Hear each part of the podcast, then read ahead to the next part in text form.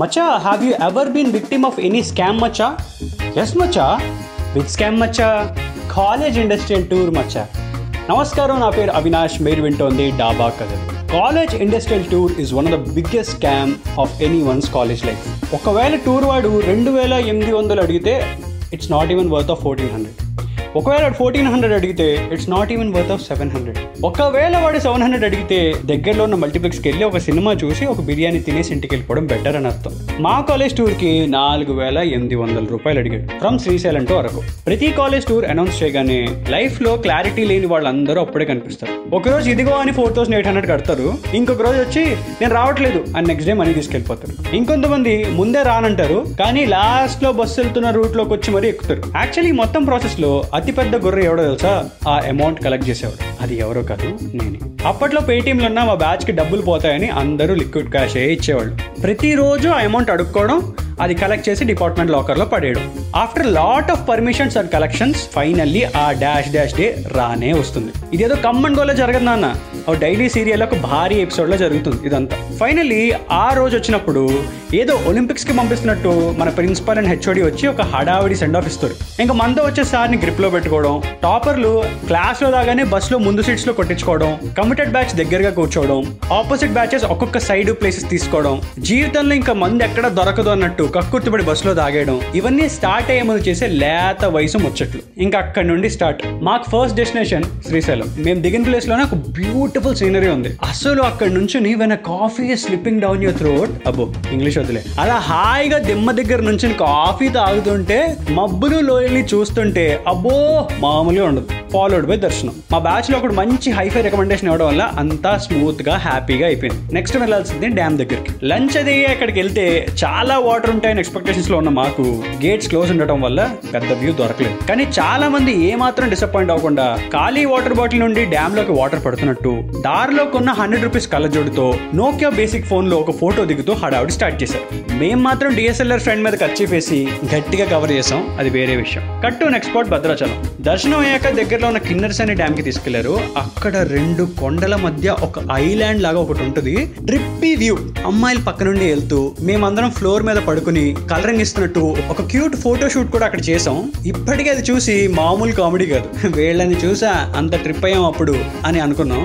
Of course వాళ్ళకి అదే thought అనుకోండి, అది వేరే విషయం. ఇంకా next thermal plant. Triple E student కి ఫస్ట్ టైం పవర్ గ్రిడ్ లోకి ఎంట్రీ ఇస్తే ఆల్మోస్ట్ టెంపుల్ ఎంట్రీ ఫీల్స్. అప్పుడు గవర్నమెంట్ జాబ్ చాలా గట్టిగా రాస్తే కానీ ఇక్కడ జాబ్ రాదనే విషయం క్రిస్టల్ క్లియర్ గా అర్థమైంది. తర్వాత ఒక టెన్ మినిట్స్ గా మోటివేషన్ పోయింది, ఎంత తక్కువ మాట్లాడుకుంటే అంత బెటర్. ఇంకా ఇక నుండి టూర్ మొత్తం వేరే లెవెల్. అసలు భద్రాచలం నుండి అరకు వెళ్లే route one of the beautiful scenic views you can witness really.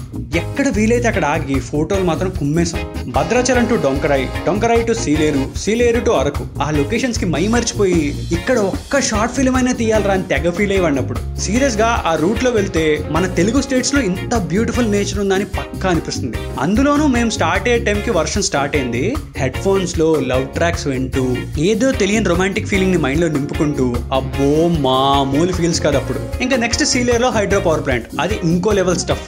అసలు ఆ క్లైమేట్ లో ఆ ప్లేస్ నుండి బయటకు వచ్చి ఒక్కసారి అలా చూస్తుంటే రే జీవితంలో ఇక్కడ ఒక ఇల్లు, ఒక నచ్చిన అమ్మాయితో లైఫ్ షేర్ చేసుకుంటూ, ఒక అద్భుతమైన బిర్యానీ తింటూ చాలరా అలా గడిపేచ్చు అంతే అని అనుకున్నాను నేను, మా ఫ్రెండ్. ఇంకా నైట్ హాల్ట్ మాత్రం the most awaited place Araku.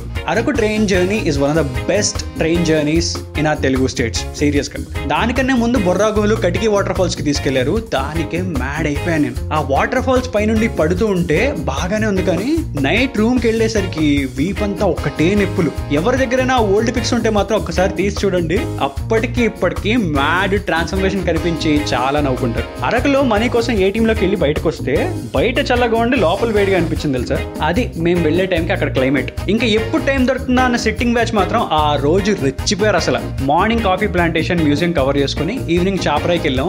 అందరం వాటర్ లో జారడం స్టార్ట్ చేసాం. ఒక్కడు మాత్రం రాంగ్ వేర్ లో జారి రాయిని గుద్దేశాడు, కంటి పైన స్కిన్ అలా టేర్ అయింది. లక్కీ పార్ట్ ఏంటంటే అక్కడ వేరే ఎవరు సెట్ ఆఫ్ డాక్టర్స్ వాళ్ళకు కూడా టూర్ కి వస్తే వీడికి ఫస్ట్ ఎయిడ్ చేసి దగ్గరలో ఉన్న హాస్పిటల్ కి తీసుకెళ్ళమని చెప్పారు. ఇంకా ఆ రోజంతా ప్లాన్ అంతా ఫ్లాప్. వాడిని హాస్పిటల్ లో తీసుకెళ్లి తర్వాత ఎక్కడో జాయిన్ చేసుకున్నాం. ఇంకా next day most awaited Vizag. July cinema అప్పుడే చూసిన ట్రిప్ లో త్రివిక్రమ్ గారు లొకేషన్ వాడుకుని బాగానే కంపోజ్ చేశారు రా సీను అని అనుకుంటూ ఎంఆర్ ప్రొడక్షన్స్ మన రాస్టర్ ను చాందినీ చౌదరి వైవాహర్ష ఇక్కడే ఉంటారా అని షార్ట్ ఫిల్మ్ బ్రెయిన్ తో ఆలోచిస్తూ వైజాగ్ స్టీల్ ప్లాంట్ కి వెళ్ళా. చిన్నప్పటి నుండి జాబ్ కట్టమని మా మామయ్య చెప్పిన ప్లేస్ ఇదే అనమాట అని అనిపించింది.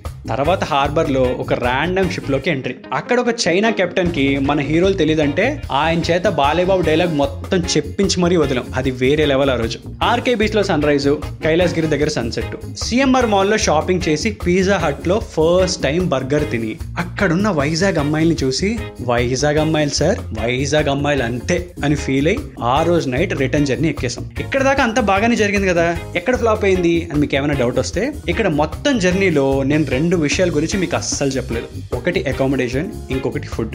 శ్రీశైలంలో దిగినప్పుడు ఒక సత్రంలో, అరకులో రూమ్స్ లో దిగినప్పుడు నలుగురిని ఒకే రూమ్ కి కుక్కడం, వైజాగ్ లో హోటల్లో కాకుండా వైఎంసీఏ అని యూత్ హాస్టల్లో దింపడం, ఫుడ్ ఎక్కడ పడితే అక్కడ ఆపి పెట్టడం, అలా కొన్ని ప్లేసెస్ వర్స్ట్ గా ఉన్నా మా సార్ మాట్లాడకపోవడం, అన్ని పైలప్ అయి లాస్ట్ కి రిటర్న్ జర్నీలో వాడు బంకులో భోజనం పెట్టేసరికి ఇంకా అప్పుడు నైన్టీల మీద నైన్టీలు కొట్టిన లాస్ట్ బ్యాచ్ స్టార్ట్ చేశారు గొడవ.